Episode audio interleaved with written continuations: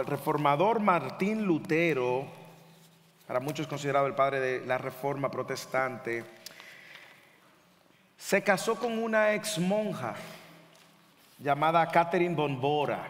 Bombora. Y Catherine, imagínense, una ex monja era como una santa, ¿verdad? Era casarse como una santa. Pero luego que él se casa con Catherine, él dijo que el matrimonio es una escuela para formar el carácter. Parece que como todos nosotros sabemos los retos que el matrimonio tiene, yo diría también que el matrimonio es el taller que Dios tiene para santificarnos a la imagen de Cristo. Y yo sé que muchos de los que están aquí somos casados, algunos recién casados, otros casados sin hijos, otros casados con hijos recién nacidos, otros casados con hijos pequeños, otros casados con hijos adolescentes, otros casados con hijos ya adultos, otros con el casados ya de muchos años, con el hogar, el emptiness, como dicen, el nido vacío, solteros, aspiran a casarse y aún solteros que aspiran a no casarse, viudos, niños.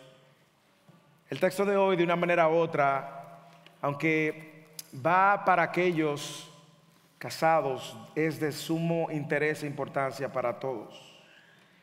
Una de las cosas que me encanta del texto de hoy es que presupone que el matrimonio es entre un hombre y una mujer.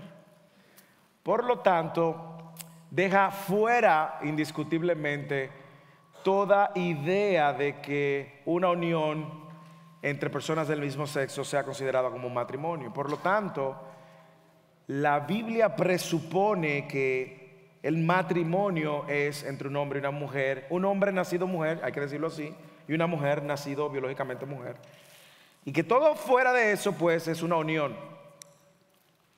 Sin embargo, me encanta cómo eh, Dios en su gracia y su soberanía deja plan para que nosotros podamos en el día de hoy ser edificados en una relación tan importante, de tanta relevancia como es la unión de los esposos.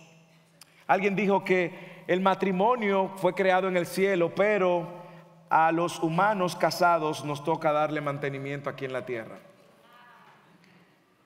Yo creo que no hay una mejor manera de gritar a voces las virtudes de aquel que nos sacó de las tinieblas a, su luz admirable. No hay una mejor manera de gritar a, voces acerca de la obra de Cristo en nuestras vidas que nosotros ver el matrimonio como algo honroso, pero adornar el Evangelio con nuestro matrimonio. Y de hecho, por ahí viene el título del sermón, el matrimonio que adorna el Evangelio. Así que déjeme ayudarlo a poner en contexto el texto por si usted nos visita o se ha perdido las anteriores enseñanzas. Recordemos que Pedro viene exhortando a esta iglesia que está esparcida, expatriada eh, en, diferentes ciudades del Ponto, Galacia, Bitinia, Capadocia. Usted tiene un grupo de hermanos que han sido perseguidos por una causa. Ellos dijeron que iban a seguir a Cristo y seguir a Cristo trajo como consecuencia que ellos tuvieran que dejar sus tierras sus bienes, sus familiares. Así que ellos se encuentran ahora bajo mucha opresión, mucho sufrimiento, mucha injusticia. En el capítulo 2 nosotros vimos cómo él empieza a animar a todo el que está bajo algún tipo de injusticia u opresión y lo empieza a animar sobre la base de cuál es la identidad que todo el que ha sido unido a Cristo ahora tiene. Por lo tanto, no solamente tenemos una nueva identidad, sino que también tenemos un propósito vinculado a esa identidad, y es anunciar las virtudes de aquel que nos llamó de las tinieblas a su luz admirable. Y eso va a lucir de muchas maneras, en diferentes áreas y en diferentes contextos. Y vimos cómo esas virtudes se pueden anunciar no solamente con la proclamación de nuestras palabras, sino también cuando nos encontramos con reyes, gobernadores, autoridades injustas cuando tenemos amos o jefes que nos tratan injustamente.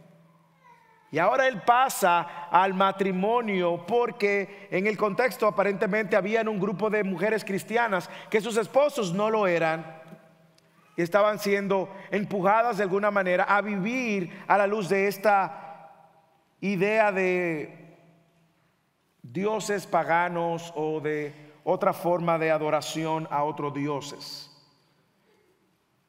Así que estas exhortaciones que tenemos delante la vamos a ver a la luz de ese contexto, pero sobre todo también, no solamente yo quiero que veamos cómo el matrimonio adorna el Evangelio, sino que todo el que es soltero y aspira a casarse, sepa que esto aplica para usted como hombre o como mujer. Todo lo que se está demandando para los esposos es una buena preparatoria para que tú que no estás casado o casada y aspiras, sepa que Dios demanda de ti como esposo o esposa. Aún para aquellos que ya tienen muchos años casados, recordar lo que Dios espera de nosotros y aquellos que tienen un matrimonio en la, en la flor de su juventud también y aún para los niños. Digo para los niños porque como padres nosotros tenemos la responsabilidad de empezar a instruir a nuestros niños en las expectativas que Dios tiene para ellos para el día cuando les toque casarse. Aún para usted, si no considera casarse, pueda tener delante de usted lo que Dios espera de un matrimonio que puede traer gloria a su nombre. Así que vamos a leer el texto juntos otra vez.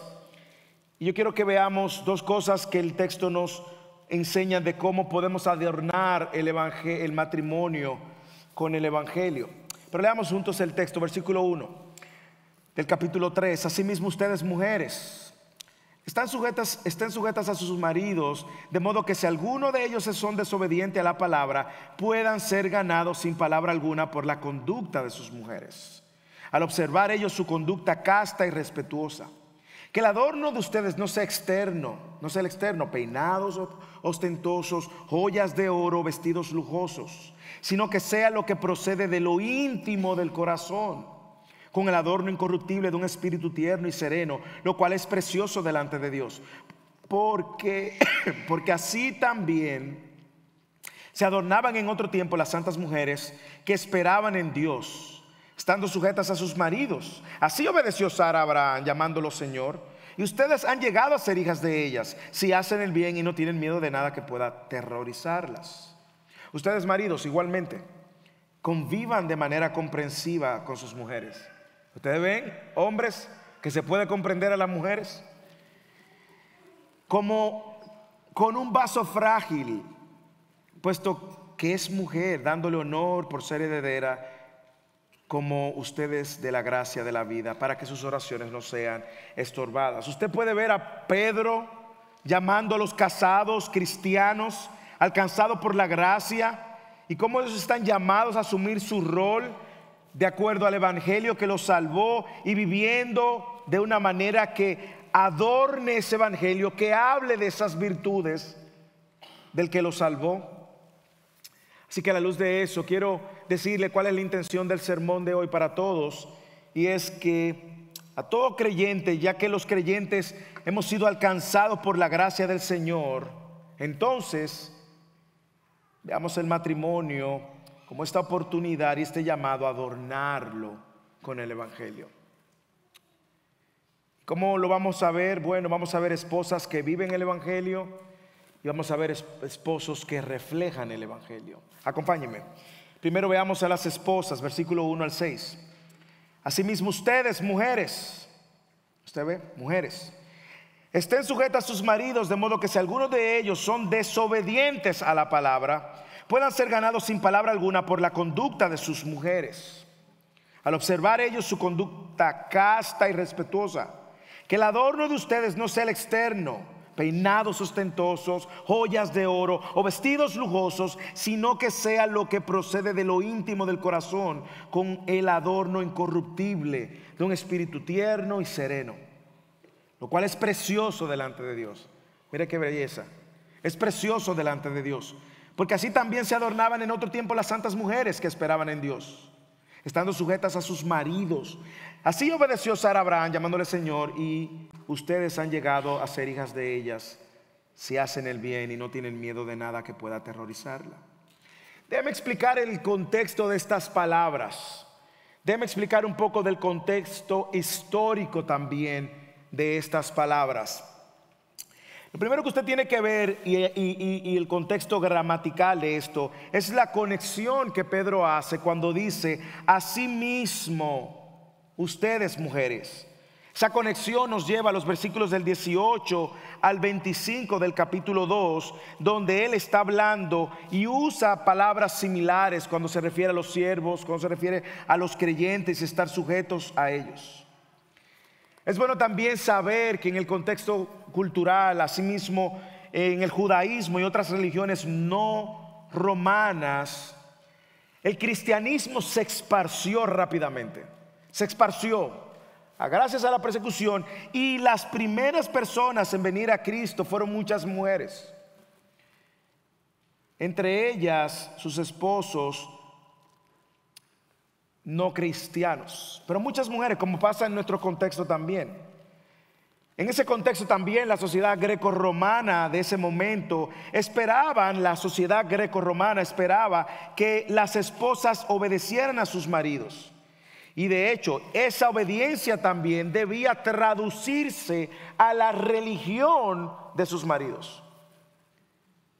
Si usted era parte de una religión y esa religión le prohibía la participación de los ritos religiosos romanos ya establecidos, incluyendo si esa religión le prohibía adorar a los dioses caseros de esa familia, esas familias en el contexto eran vistas como con desdén, eran vistas como así como, bueno, esa, esa familia no anda bien, ¿verdad? Y las mujeres judíos, judías o las cristianas se rehusaban a adorar a esos dioses y de ser acusadas, cuando lo hacían, eran acusadas de ateísmo. Así que Pedro, por medio de esta exhortación, busca traer sabiduría y busca traer dirección, de manera que ahora estas mujeres que no eran creyentes pudieran de una manera u otra responder a lo que Dios esperaba de ellas. De manera que los impíos y las mujeres no tuvieran que estar criticándola o hablando, calumniándola. Ahora, yo quiero que usted observe conmigo, observe el texto. Y observe cómo una, mujer puede vivir el Evangelio. ¿Cómo lo hace?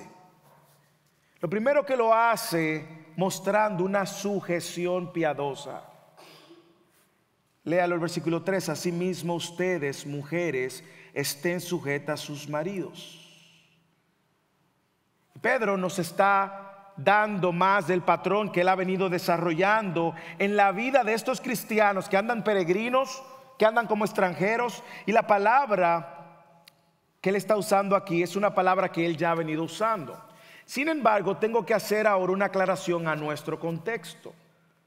Porque la palabra sujeción en nuestro contexto tiene una connotación negativa. Por lo tanto, me veo en la obligación de decir qué no es sujeción. Y ayudarnos a entender que si es sujeción a la luz de la escritura. ¿Qué no es sujeción? Sujeción no es considerar a la mujer con un menor valor o inferioridad o menor dignidad. Sujeción no es ser una esclava de un hombre. Sujeción no es no tener opinión o participación en las decisiones del hogar. Sujeción no es aguantar maltratos ni abusos físicos. De hecho, si alguna mujer en First Irving está siendo maltratada físicamente, siéntase en toda la libertad en correr y buscar ayuda. Sujeción no es no tener ideas, opiniones, no ser parte de los planes ni de los sueños de la familia, ni de sus propios deseos. Sujeción no es ser excluida de las decisiones del día a día porque lo que yo digo o el hombre dice, eso es. Sujeción no es no tener voz ni voto. Sujeción no es un bozal para que la mujer no hable. Sujeción no es consentir el pecado de tu esposo. Como tampoco sugieren que las mujeres deben de estar sujetas a todos los hombres en general, sino a sus maridos, como dice el texto. Déjeme decirle, esa es una caricatura de la, de la, sujeción y es una visión distorsionada por causa del pecado y que ha sido alimentada por contextos donde los hombres, por causa del pecado, se creen superiores, por causa del pecado creen que tienen mayor valor, mayor dignidad, por causa del pecado se creen machistas, macho, macho, jefes. Y déjeme decirle, eso no es una representación de la sujeción bíblica. Hermanos y hermanas, si usted vio un modelo así en su hogar con sus padres, eso no es un modelo bíblico. ¿Qué si es sujeción? Bueno, sujeción es una actitud. Y yo la definiría como el acto reverente y humilde de asumir el rol que Dios nos ha dado dentro de nuestro diseño. Lo voy a repetir. Es el acto reverente y humilde de asumir el rol que Dios nos ha dado dentro de nuestro diseño. Por lo tanto, la sujeción no solo aplica a las esposas o a las mujeres. Es una actitud que debe de estar presente en todos los cristianos, todos los creyentes, por causa de Cristo. De hecho, todos los creyentes estamos sujetos a la cabeza que es Cristo, ¿sí o no? Y nosotros vivimos conforme el propósito, el diseño y el plan de la cabeza que es Cristo. Pero déjeme demostrarle por la escritura que sujeción no es la actitud que solo deben de tener las mujeres. La misma Biblia, el mismo Pedro ya ha usado el mismo término, la misma palabra en griego aparece en el capítulo 2, versículo 14 cuando Él anima a todos los cristianos a sujetarse a las autoridades, la misma palabra cuando él anima en el capítulo 2, versículo 18, a todos los siervos a sujetarse a sus amos. Y más aún, hermanos, Jesús, dice la Biblia, que se sujetó también a sus padres terrenales por un tiempo. Y Jesús siendo Dios, Lucas usa la misma palabra Usted recuerda el momento cuando Jesús se le pierde a sus padres porque aquel día él estaba en el templo y duró tres, templos en el día, tres días en el templo. Y en Lucas usa la misma palabra en el capítulo 2, versículo 49, cuando él está interactuando con sus padres y le dice, ¿por qué ustedes me buscan? ¿No sabe que era necesario yo estar en la casa de mi padre? Pero ellos no entendieron las palabras que él le había dicho. Y él, Jesús, descendió con sus padres y vino a Nazaret y continuó sujetos, sujeto a ellos. Luego Pablo nos va a decir que Jesús mismo, y usa la misma palabra que Pedro está usando, Jesús mismo en su misión en la tierra, él se sujetó. Primera de Corintios capítulo 15, versículo 28. Y cuando todo haya sido sometido a Él, entonces también el Hijo mismo se sujetará, la misma palabra, a aquel que sujetó a Él todas las cosas. Por lo tanto, cuando yo miro, me doy cuenta entonces que la sujeción no debe de tener una connotación negativa, porque Jesús siendo Dios, se sujetó. Cuando todos los cristianos estamos llamados a sujetarnos. Y cuando también en el matrimonio es una actitud que debe de existir en los dos. Por lo tanto, no debemos asumir que la sujeción es algo negativo, sino todo lo contrario.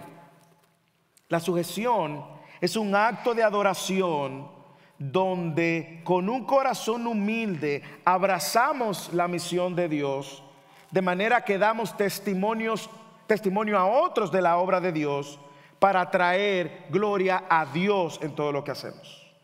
Es un acto de adoración a Dios donde con un corazón humilde abrazamos la misión de Dios de manera que damos testimonios, testimonio a otros de la obra de Dios para traer gloria a Dios en todo lo que hacemos.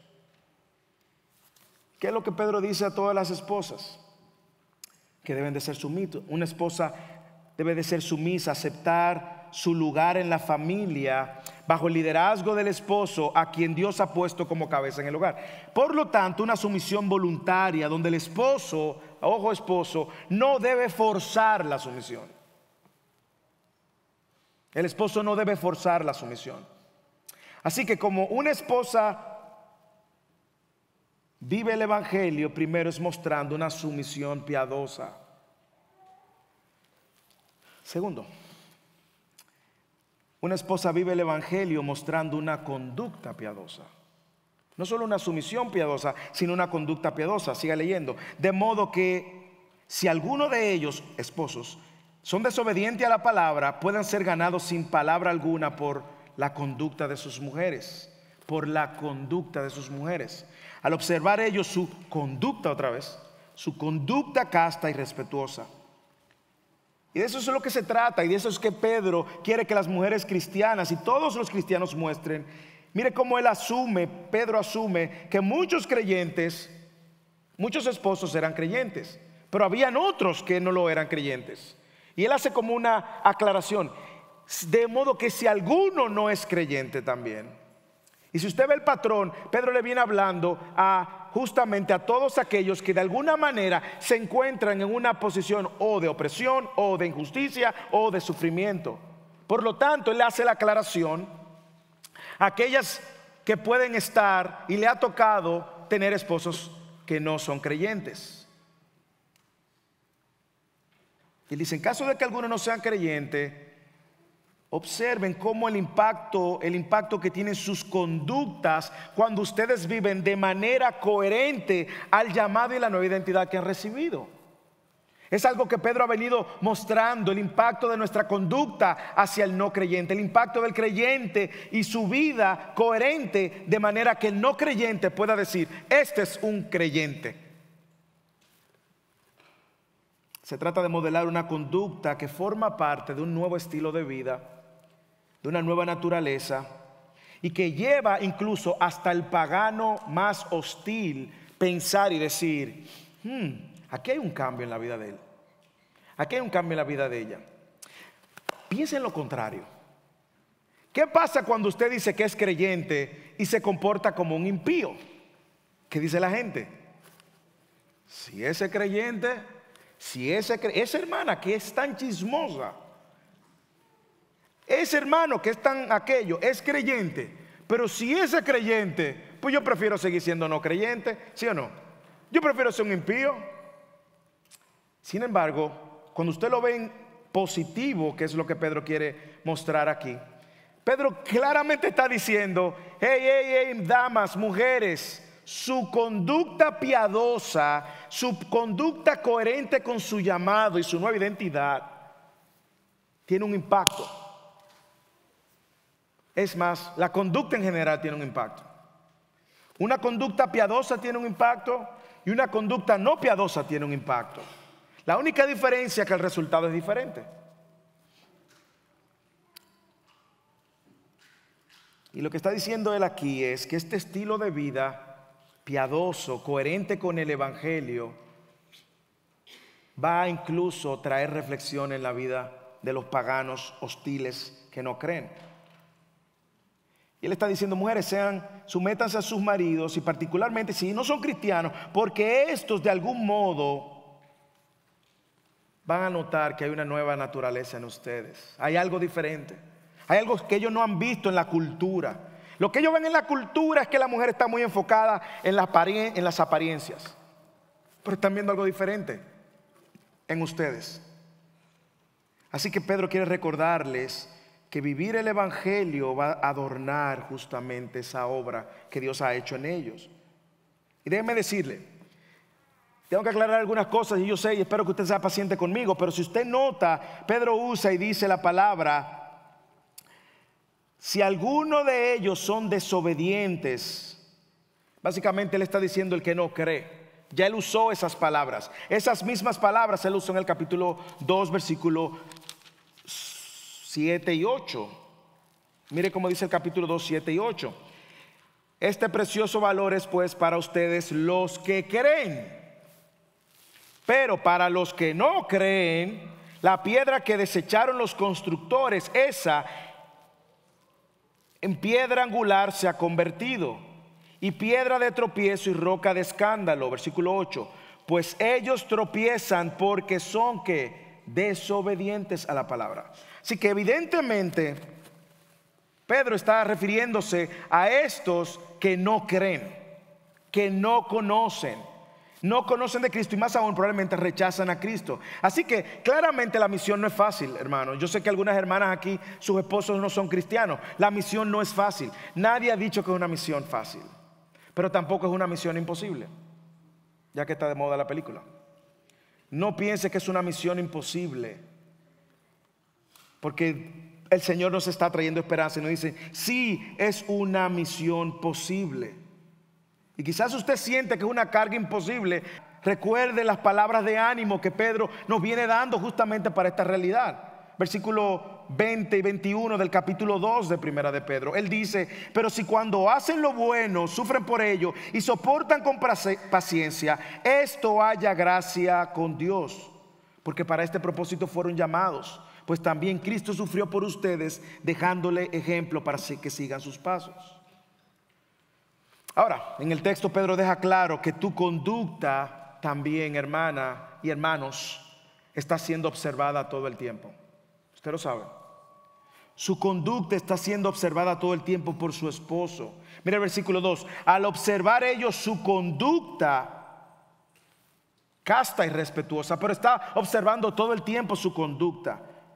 Y deja claro el impacto que tiene la conducta, como ya dije, positivo o negativo. Aquí Pedro habla positivamente porque la conducta es positiva y es coherente con el Evangelio.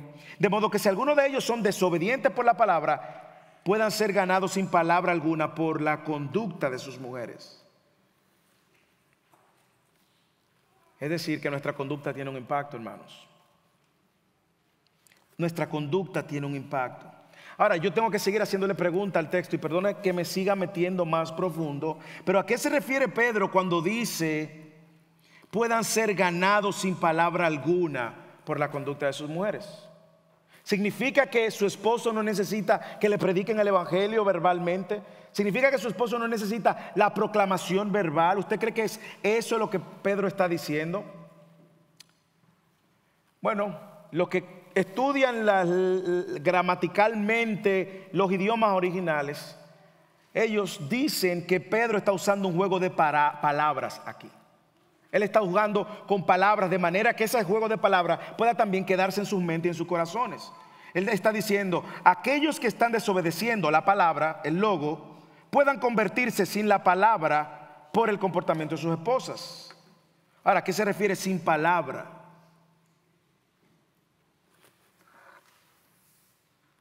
Esto se refiere, o pudiera referirse, a que mujeres, preocúpense más por vivir el Evangelio que por estar chachareando el Evangelio. Preocúpense más por ser coherente con lo que ustedes creen en la manera en que viven que estar sobre su esposo. Eso es porque tú eres un pecador. Arrepiéntete, te vas para el infierno. Arrepiéntete. Sí, su esposo lo necesita escuchar. Pero como alguien dijo una vez, lo que haces habla tan fuerte que no me deja escuchar lo que dices. Por lo tanto, nuestras acciones deben de ser coherentes con lo que decimos. Pedro le está diciendo, mujeres, la principal influencia sobre sus esposos no será solo su discurso, sino su conducta. Y la palabra conducta o comportamiento era una de las favoritas que Pedro usa y la vamos a ver más adelante, la ha usado ya en el pasado. Pero Pedro lo que está diciendo, hermana, su testimonio es una herramienta poderosa y lo es, y lo es no significa que ellas no hablaban y compartían en la verdad del Evangelio. De seguro que sí. Lo que está diciendo es pongan en prioridad vivir el Evangelio y esa proclamación de su vida va a producir un impacto en él. El testimonio es una herramienta poderosa, la coherencia es una herramienta poderosa de testificar de lo que todo creyente ha sido salvo. Hermanos, nuestra conducta tiene, dice Pedro, el impacto para preparar el terreno, ablandar el corazón aún más duro. De hecho, usted quiere ver cómo Pablo lo dice. Mire cómo Pablo lo dice en Tito capítulo 2, Versículo 3 al 5, escuche. Asimismo, las ancianas deben de ser reverentes en su conducta, no calumniadoras ni esclavas de mucho vino, que enseñen lo bueno para que puedan instruir a las jóvenes, a que amen a sus maridos, a que amen a sus hijos, a que sean prudentes, puras, hacendosas en el hogar, amables, sujetas a sus maridos. Aquí otra vez, sujetas a sus maridos, para que la palabra de Dios no sea blasfemada. Usted está viendo la coherencia de vivir el Evangelio tiene un impacto positivo en el creyente. Y déjeme decirle, eso no es solo para las mujeres, es para todos. Cuando usted y yo no vivimos a la luz del llamado que hemos recibido, eso es una incongruencia que el no creyente no entiende. ¿Cómo que tú eres creyente? Y tú estás viviendo tu vida loca. Por lo tanto, él está diciendo, sométanse por causa del Señor con el propósito de ganar a su esposo mediante un ejemplo desinteresado. Y déjeme decirle varias cosas que pueden suceder. Una, lo primero es que usted puede ganar a su esposo ganándose el favor de su esposo. ¿Sí o no? Y usted no necesariamente tiene el poder para salvar a su esposo porque usted no es el Espíritu Santo. Pero usted sí puede, mediante lo que Pedro nos está diciendo, usted sí puede ganarse el favor de su esposo, de manera que su esposo vea en usted una mujer piadosa. Y lo segundo que puede suceder es que usted le está demostrando a él que usted está sometido al Señor. Por lo tanto, usted vive a la luz del llamado que Dios le ha hecho. Hermana, si nosotros hoy tuviéramos que hacer una radiografía de su conducta en el hogar, ¿es coherente con el Evangelio? ¿Usted muestra realmente el Evangelio y la obra de Cristo en su vida? ¿Significa que no debe testificar con sus palabras? Sí, testifique de Cristo. Yo no creo que Pedro está mandándole a la mujer a decir que sean silenciadas, porque luego nosotros vamos a ver cómo Él ya nos ha dicho que anunciemos las virtudes. Y ese llamado fue para todos. Por lo tanto, es probable que ahora usted va a hacer, a mostrar en práctica lo que usted ha anunciado. Ese es un llamado para todos. Joven que quiere casarte, no te asustes. Pero tú consideras que tu corazón está siendo moldeado para abrazar el llamado que Dios te está haciendo. O estás bebiéndote y asumiendo toda la basura feminista, tóxica, que quiere que tú creas que tienes menor valor o que tú eres inferior o que tienes menor dignidad. Te estás tragando toda la mentira que quiere mostrarnos la sociedad justamente para hacer lo que Génesis dijo que la mujer iba a hacer, querer tomar la autoridad y el liderazgo que Dios le había dado a los hombres. Deja que estas palabras marinen tu corazón. Y vas a encontrar, claro, vas a tener luchas. Y yo sé que hay muchas preguntas, pero ¿qué si mi esposo hace esto? ¿Qué si mi esposo hace aquello? Mientras tanto, vive el Evangelio.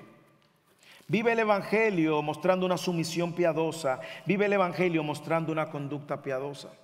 Y déjame decirte, si tú eres una joven y no te has casado y aspiras a casarte, deja que el Señor pues vaya preparando el terreno de tu corazón para abrazar este diseño con gozo. No le tomes, no, le, tengas miedo a, a lo que Dios ha dicho, porque lo que Dios ha dicho es bueno y podemos hacerlo. Hay una tercera manera de, vivir el Evangelio y es mostrando no solamente su misión piadosa, una conducta piadosa, sino también un corazón piadoso. Mire cómo dice el versículo 3, que el adorno de ustedes no sea el externo, peinados tentosos, joyas de oro, vestidos lujosos, sino que sea lo que procede de lo íntimo del corazón. ¿Usted ve el corazón aquí? Con el adorno incorruptible de un espíritu tierno y sereno, lo cual es precioso delante de Dios. Y déjeme decirle, en el momento que Pedro escribe esta carta, al igual que Pablo cuando escribe, escribe a Éfesos, las mujeres, sobre todo grecorromanas, se trenzaban el cabello y las mujeres pudientes sobre todo, trataban de mantenerse al día con las últimas tendencias de la moda, aún más costosas. Así que lo que usted ve que sucede ahora no es nuevo, ¿ok? Y esos llamativos adornos de las mujeres, muchas veces pudientes, ricas, tenían el propósito de atraer la atención de los hombres hacia ella, igual que ahora. Por lo tanto, era una manera incluso de manipular a los hombres, cosa que tampoco ha cambiado hoy. Y esa era su prioridad como, como mujeres. Sin embargo, déjenme aclarar también, Pedro no le está prohibiendo a las mujeres ni usar joyas, ni peinarse bien. Eso no es lo que Pedro está prohibiendo. Usted tiene que ver que hay un negativo y hay un positivo en esas líneas. Y cada vez que usted encuentra un negativo y un positivo en las cartas, el énfasis siempre está en el positivo y la advertencia está en el negativo. Pedro no le está prohibiendo que no se vistan de una manera u otra. Ahora, Pedro lo que sí le está diciendo es, no se dejen arrastrar y gastar por un adorno exterior, pasajero y temporal, que al final no tiene ningún tipo de frutos. Déjame decirle que lo del espíritu manso que él habla aquí, que es lo que sí habla de un corazón, una conducta, un corazón piadoso, era una virtud apreciada en todas las religiones y en todas las épocas. Y muchas corrientes, incluso dentro del mundo evangélico, tristemente se han ido de un extremo a otro extremo. Y tenemos un grupo de personas que dicen, no uses esto, no uses pantalones, no uses pinturas, no uses pintalabios, no uses aquello, eso es del diablo. Y tenemos personas que están en esos círculos y han caído en el legalismo al punto de querer atribuirle a lo externo una capacidad de mostrar una santidad interna. Y tenemos el otro extremo también, donde todo es libertad y libertinaje, y vemos todo tipo de ostento y de inapropiada manera de vestir, tanto en hombres como en mujeres. Una manera totalmente inapropiada, totalmente sensual, totalmente provocativa y también lo vemos. O sea, vemos tristemente los dos extremos. Lo que Pedro está aquí advirtiendo es que el énfasis está en que tu corazón refleje la obra de Dios en tu vida. Lee el versículo 4 aquí está el positivo, sino que lo que procede de lo íntimo del corazón, con el adorno incorruptible de un espíritu tierno y sereno, lo cual es precioso delante de Dios. Él está diciendo, vístanse de esa belleza interior, esfuércense en mostrar eso, en sus, en su, que eso sea su prioridad. No lo que desvanece, porque aún la belleza va a desaparecer.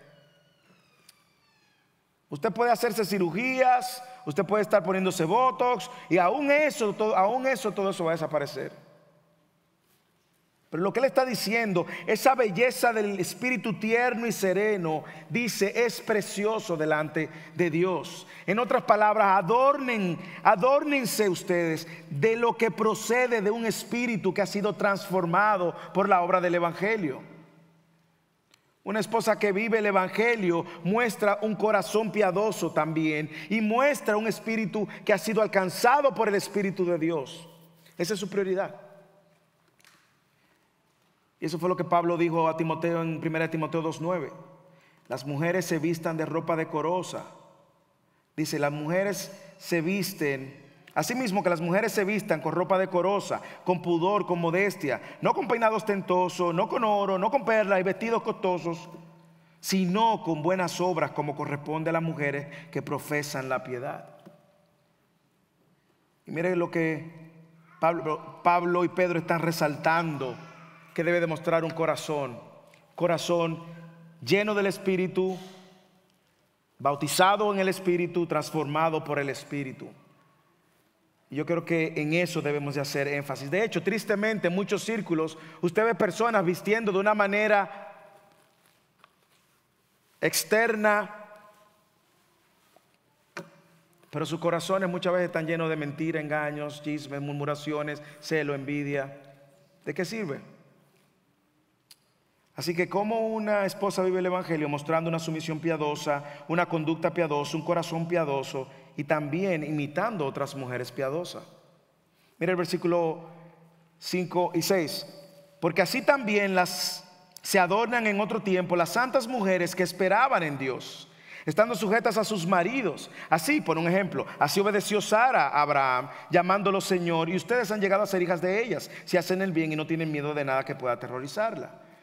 Entonces, Pedro ahora empieza a, traer, a traer ahora otros ejemplos de mujeres, pero Pedro no mencionó en absoluto la manera como ellas vestían, ¿sí o no? ¿Qué es lo que Pedro está resaltando? Pedro está resaltando el corazón de estas mujeres y este es su punto. Esa pureza de vida, ese espíritu sumiso, esa actitud sumisa, siempre ha sido y será la fuente duradera de belleza para una mujer piadosa. Y elige a Sara como ejemplo.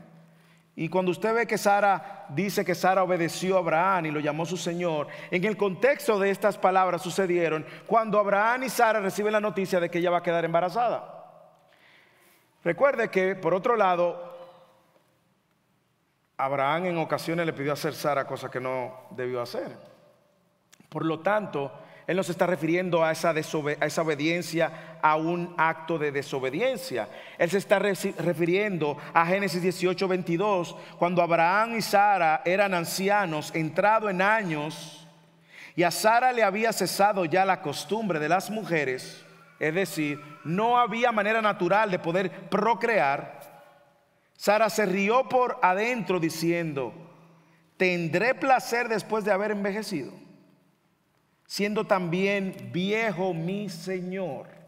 Y esas son las palabras que él, a la cual Pedro está haciendo referencia.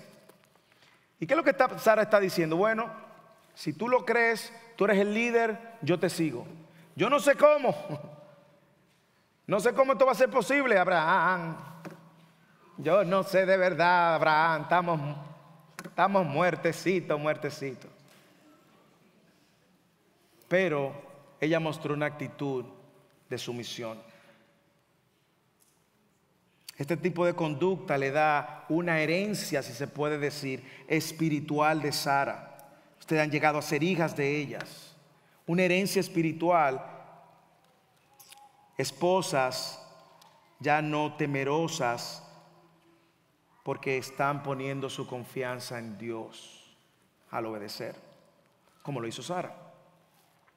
Sara sabía que no había oportunidad con Abraham, pero ella entendía que si Abraham había creído lo que Dios había creído, ella iba a seguir a su líder. Amadas, qué llamado tan glorioso Dios le ha dado, cuánta influencia Dios le ha dado, hermanas. Cuánta influencia. Mujeres que vivan el Evangelio, que adornen el Evangelio, mostrando una sumisión piadosa, mostrando una conducta piadosa, mostrando un corazón piadoso, imitando a mujeres piadosas. Hermanas, por eso es que la relación intergeneracional es tan importante. Porque usted puede aprender de otras mujeres que van caminando delante y van modelando no con sus palabras, sino con una conducta que atrae y dice, wow, yo quiero ese corazón. Yo quiero imitarla. Yo quiero aprender de usted. Yo quiero aprender, deme sus consejos, deme su sabiduría. Así que un matrimonio que adorna el Evangelio tiene esposas que viven el Evangelio y segundo, tiene esposos que reflejen el Evangelio. Yo espero que los esposos se sienten ahora. Así que todos los esposos que están fuera entren y todos los que están dentro escuchen. Versículo 7. Porque aunque hay un solo versículo, hay mucho. Ustedes maridos igualmente convivan de manera comprensiva con sus mujeres, como un vaso más frágil, puesto que es mujer, dándole honor por ser heredera, como ustedes de la gracia de la vida, para que sus oraciones no sean estorbadas. Y déjame decirle, el hecho de que Pedro tomara tiempo para amonestar a los hombres, tomara tiempo para exhortar a los hombres, era algo único en la literatura antigua y en la cultura antigua. ¿Ok? Eso es lo primero. Eso debemos de verlo porque incluso mucha de la influencia de Aristóteles y todo lo que mencionamos en otros servicios, eh, Aristóteles llegó a pensar y a ver a la mujer inferior y decir que las mujeres, esto es Aristóteles, las mujeres por naturaleza eran inferiores a los hombres en todo sentido, excepto sexualmente. Oiga eso, casi como un objeto. Y el hecho de que Pedro llamara la atención de los hombres estaba hablando justamente de la visión que Dios tiene para el matrimonio, donde no hay excepción para recibir amonestación, exhortación. Y usted dirá, bueno, ¿por qué solo un versículo para los hombres y seis para las mujeres? ¿Es Dios machista? No, hermanos, no. Usted tiene que entender lo que Pedro y dónde Pedro está enfocado. Pedro está enfocado en aquellos que de algún modo están bajo un tipo de opresión o injusticia. ¿Ok? Por lo tanto, si estas mujeres estaban con esposos no creyentes, probablemente también iban a sufrir opresión e injusticia. Y por eso Pedro agota seis versículos para darles sabiduría y dirección a las mujeres. Y probablemente los esposos que no eran creyentes iban a ver la conducta de sus esposas y iban a decir, wow. Pero a los hombres que no estaban bajo presión, le va de frente y le dice, ustedes igualmente. Y es igualmente usted tiene que conectarlo también a esa sujeción y eso que él ha venido diciendo en los versículos anteriores. Yo no sé si usted puede seguir la línea de pensamiento, pero usted note cómo Pedro exhorta ahora a los esposos a dar a su esposa dos cosas. Dos cosas. No es nada complejo. Dos cosas. Primero, comprensión y segundo, honor. Dos cosas, hombres. Solteros que quieren casarse. Niños que están creciendo y viendo a sus padres. Esposos. Dos cosas. Comprensión y honor. Comprensión y honor. Mírelo. Vamos con lo primero, comprensión. Los esposos están llamados a tratar a sus esposas de manera comprensiva. Y la palabra que él dice aquí, mire cuando dice, convivan de esa manera comprensiva, esa palabra comprensión se traduce mejor en el original como con entendimiento, con conocimiento. Y me fascina, hermanos. ¿Usted sabe por qué me fascina? Porque no hay manera de comprender a nadie si usted no tiene el conocimiento ni el entendimiento correcto. Usted no puede comprender a alguien que usted no entiende ni que usted conoce. Lo cual la comprensión está basada en conocer a su esposa. Los esposos debemos de comprender y considerar y conocer las necesidades de nuestras esposas, espirituales, emocionales y físicas. Ahora, a mí me encanta el juego de palabras porque no hay manera de usted conocer nada ni comprender nada si usted no está presente en la vida de su esposa. Mire la palabra que él dice, para que usted vea que yo no estoy manipulando el texto ni nada. Mire la palabra que él dice, convivan de manera comprensiva.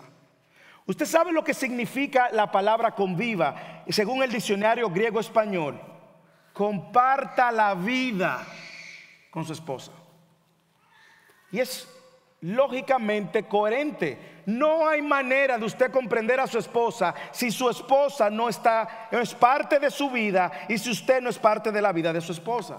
No hay manera. No hay manera de vivir comprensivamente si no estamos presentes. Usted puede estar bajo el mismo techo y no convivir con su, con su esposa. Usted puede estar bajo el mismo techo y no bajo el mismo propósito. Usted puede estar bajo el mismo techo y no vivir bajo el conocimiento de la voluntad de Dios. Por lo tanto, escuche, usted debe de estar, a marido, debemos de estar presentes para conocer las necesidades, para comprender a nuestras esposas y debemos de ser intencionales en esto. Debemos de conocer sus luchas, sus temores, esposos. Usted sabe cuáles son las luchas espirituales de su esposa. Usted sabe si su esposa está luchando en su corazón con algún tipo de pecado. Usted sabe si su esposa está luchando justamente con el trato que usted le está dando, justamente. Usted sabe las ideas que han pasado por su esposa, por la mente de su esposa.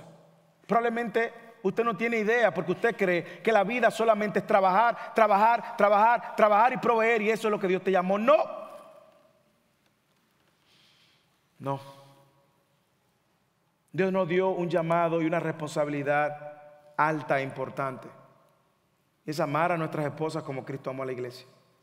Usted no va a ver otra responsabilidad de tal envergadura como la que nosotros tenemos.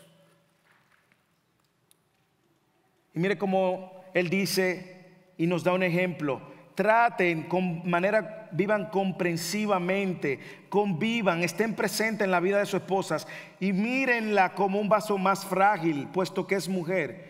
Y déjeme aclararle lo que no significa un vaso frágil, porque no es cierto que las mujeres son más débiles en muchas cosas como nosotros creemos. No significa que la mujer es inferior. No significa que es más débil emocionalmente. De hecho, el hecho de que nuestras esposas sean capaces de verbalizar sus emociones, hablan de la fortaleza de ellas. No significa que son más débiles espiritualmente tampoco, todo lo contrario. En ocasiones las mujeres perseveran más que los hombres en la fe. En ocasiones las mujeres resisten más que las tentaciones que los hombres. En ocasiones son más dependientes de Dios que los hombres. En ocasiones sirven más en la iglesia que los hombres. En ocasiones hacen más buenas obras que los hombres.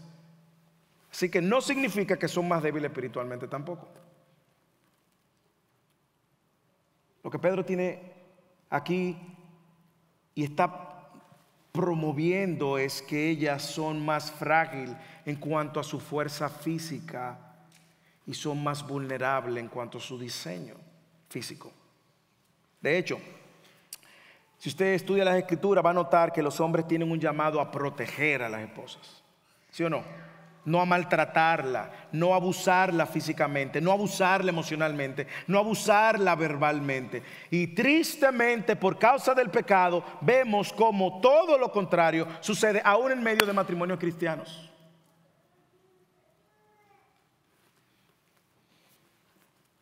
Tristemente vemos como el pecado ha torcido las cosas y vemos como los hombres están haciendo todo lo opuesto. Se nos olvida el llamado que tenemos. Y este es un recordatorio para todos. ¿Cuándo fue la última vez que tú trataste como vaso frágil a tu esposa? ¿O cuándo fue la última vez que no la trataste como vaso frágil? Probablemente antes de venir a la iglesia. ¿Qué es lo que tanto tú dura para cambiarte y maquillarte? Tú siempre con las mismas cosas. En ocasiones se nos olvidan que nuestras palabras atraviesan como daga el corazón de nuestras esposas. En ocasiones se nos olvida que nuestras palabras crean en ellas inseguridad, temor. Y creemos que estamos honrando a Dios y reflejando el Evangelio. No. Recordemos que ellas también tienen un Padre celestial. Recordemos que ellas también tienen un padre que conoce sus necesidades. Pero Dios nos ha puesto como una figura para proteger, comprender y amar a nuestras esposas. Así que Pedro está animando a los esposos a ser comprensivos. Y cuando hablamos de comprensivo es de tener entendimiento de ellas, de su necesidad y de la voluntad de Dios para ella. Cuando fue la última vez que usted se sentó con su esposa a preguntarle cómo usted podía servirle? ¿Cuándo fue la última vez que usted dedicó tiempo para crear un espacio para que su esposa estuviera tranquila? ¿Cuándo fue la última vez que usted fue sensible a la carga que tiene su esposa? ¿Cuándo fue la última vez que usted se sentó a escuchar a su esposa? ¿Cuándo usted fue la, la última vez donde usted apartó un tiempo intencional para hacerla sentir la reina que usted le prometió que iba a ser en el altar?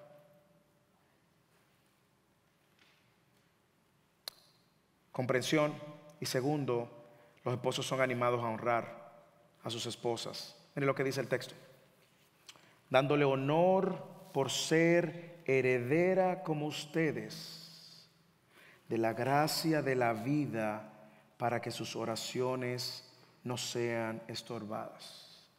No solamente ellas requieren comprensión que viene acompañado de un trato frágil, de un trato con cuidado, es lo que Pedro está diciendo. Yo debo de cuidar mis palabras. Yo no puedo venir todo el tiempo diciendo, no, que yo soy así. O yo no puedo venir donde mi esposa todo el tiempo diciéndole, tú me conociste así. Cuando usted sabe que sus palabras están causando un dolor en su corazón. Sino que ahora él exalta algo aún mayor, que si nosotros lo consideráramos bíblicamente, honrar a nuestras esposas es una responsabilidad hermosa, pero requiere también un entendimiento correcto. Mire como él dice, los esposos, denle honor porque son herederas como ustedes de la gracia de vida para que sus oraciones no sean estorbadas. Y Pedro le está hablando aquí a los esposos cuyas esposas eran cristianas y le está recordando, ellos son, ellas son coherederas como ustedes. Ellas van a pasar la eternidad con ustedes. Ellas han sido compradas por el mismo precio que ustedes. Ellas son hijas del Padre, del mismo Padre de ustedes. Han sido rescatadas de la misma tiniebla como ustedes. Tienen estampada la imagen de Dios en ella como ustedes. Son iguales en valor, son iguales en, dignidad. Más aún, son tus hermanas en Cristo, es tu hermana en Cristo con quien tú vas a pasar una eternidad en una relación de hermandad perfecta. Son hermanas con quien vas a compartir y compartimos el mismo destino. Por lo tanto, cuidadito como la tratas. Cuidadito como la tratas. Yo confieso y un error que yo he cometido en mi matrimonio es que cuando yo tengo diferencias con, con mi esposa y discutimos, yo me separo y empiezo a ver a mi esposa como si fuera mi adversaria.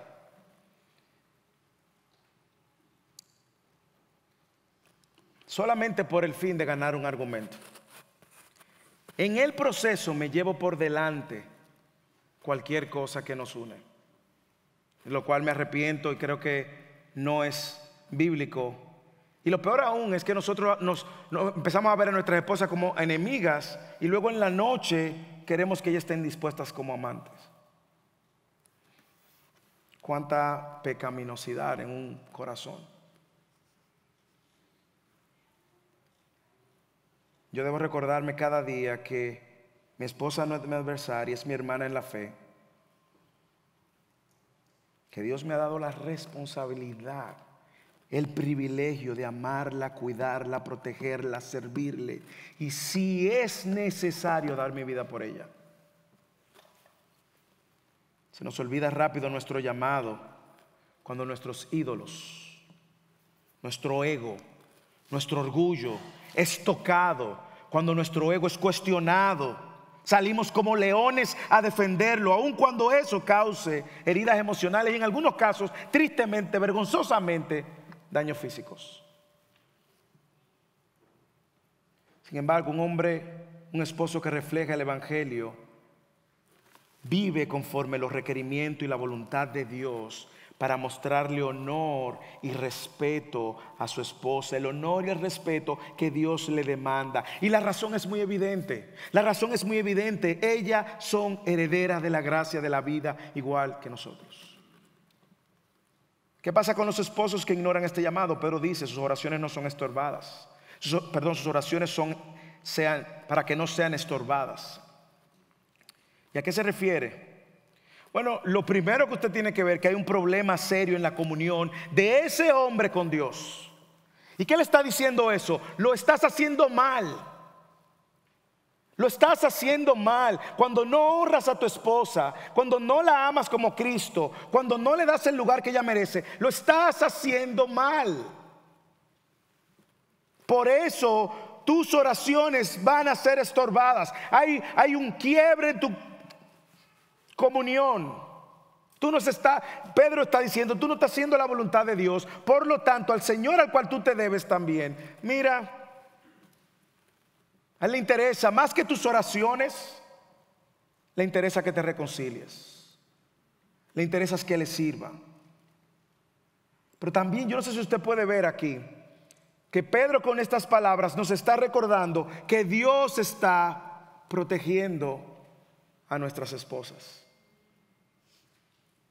Dios está protegiendo a nuestras esposas. Dios no quiere escuchar oraciones de hombres que están continuamente incumpliendo en su rol.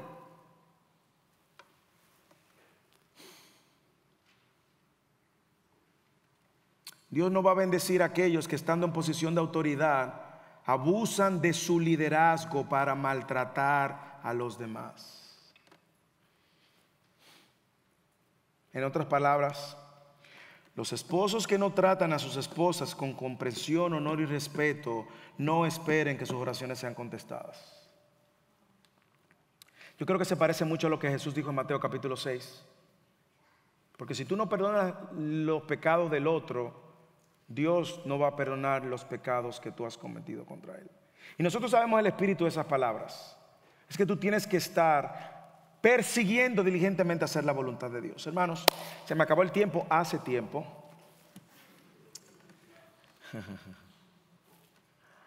Pero déjeme darle algunas aplicaciones. Quiero empezar con los solteros. Solteros, si tú estás considerando casarte, no temas, que no cunda el pánico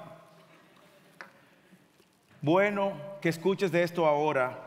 Es tiempo de que puedas prepararte para ser el esposo o la esposa que Dios espera que tú seas y tenga las expectativas correctas. Yo te animo, soltero, soltera, a que leas estas cosas, conozca la voluntad de Dios para ti como esposo o esposa. Lee, estudia, aprende de otros hombres, mujeres piadosas y aprende de cómo vas a adornar el matrimonio, a donar el Evangelio con tu matrimonio. Esposos recién casados sin hijos. Ahora que no tienes hijos o esposos sin hijos, invierte tiempo para profundizar en tu conocimiento de la necesidad de tu esposa. Apenas empieza a conocerla cada día más, aprovecha este tiempo. Nota nuestras diferencias, considera sus emociones, considera cómo se siente ella, considera que ella ahora no está con su familia, considera cómo se siente cuando no se sienten bien físicamente.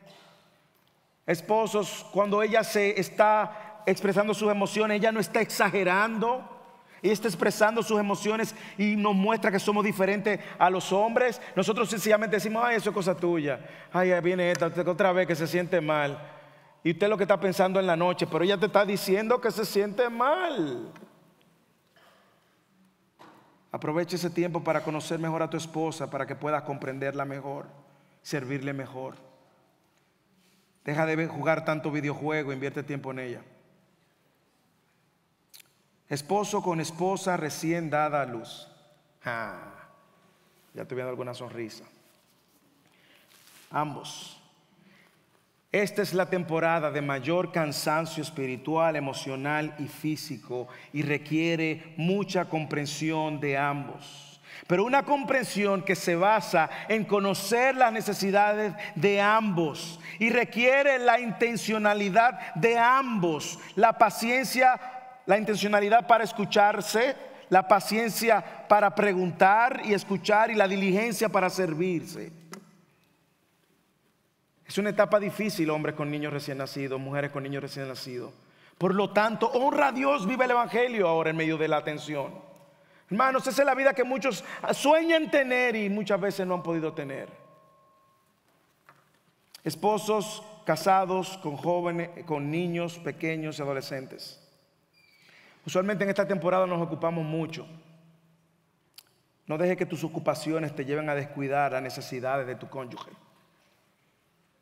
Es cierto que en ocasiones nos centramos mucho en las necesidades de la casa, los esposos en la necesidad del trabajo, los niños en el deporte, y nos enfocamos en las necesidades de todo y olvidamos las necesidades que tenemos los unos con los otros.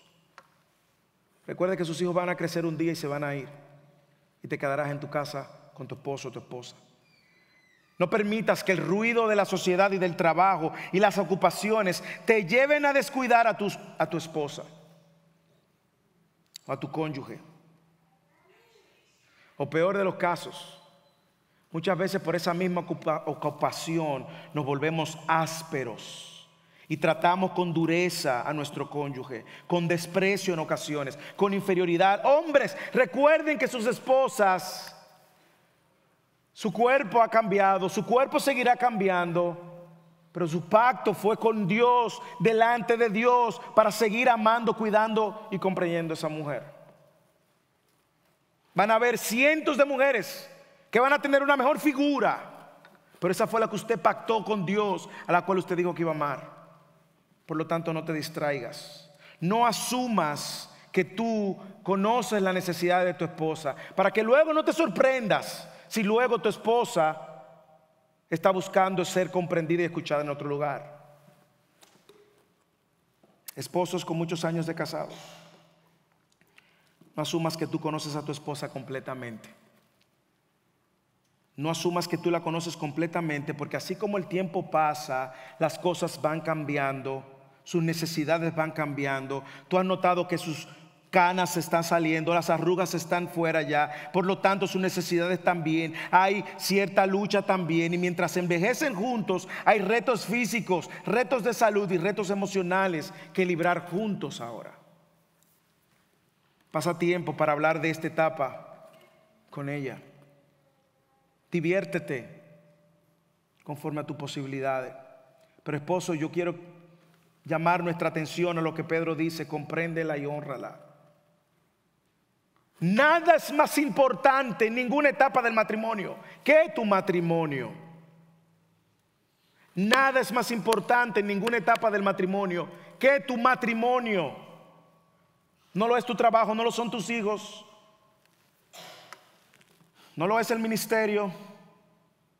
Pasa tiempo para conocer las expectativas de la vejez pasa tiempo para ver cómo va a lucir el matrimonio mientras le dan la belleza, la hermosa bienvenida las arrugas y las canas. Y si ya las canas y las arrugas están presentes, ahora diviértanse sirviéndole al cuerpo de Cristo, entrenando a la nueva generación.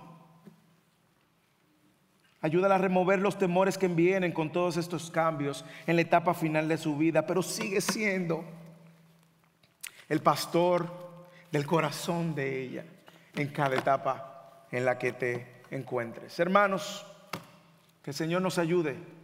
Orábamos por los matrimonios. Y es evidente que esto solamente es posible por medio de Cristo. Es solamente posible por medio de Cristo. Por eso Él nos, invita entonces a honrarlo a Él, haciendo lo que Él espera de nosotros. Más adelante en Efesios Pablo escribe a las mujeres las mismas palabras y les dice, así como la iglesia está sujeta a Cristo, así hermanas, sujétense al liderazgo de su esposo. Sus esposos son ahora responsables ante mí de llevar el liderazgo en el hogar. Que Dios nos ayude. Si tú nos visitas hoy, tú dirás, bueno, es difícil yo cumplir con todo eso. Claro que es difícil. ¿Y sabes por qué es difícil? Porque tú no has recibido esa nueva naturaleza. Por lo tanto, Dios demanda de ti que reconozca tu incapacidad y que te rindas al único que puede sostenerte. Que te arrepientes de tu pecado y corras a Él. Hermano, que el Señor nos ayude en este sermón a ponerlo en práctica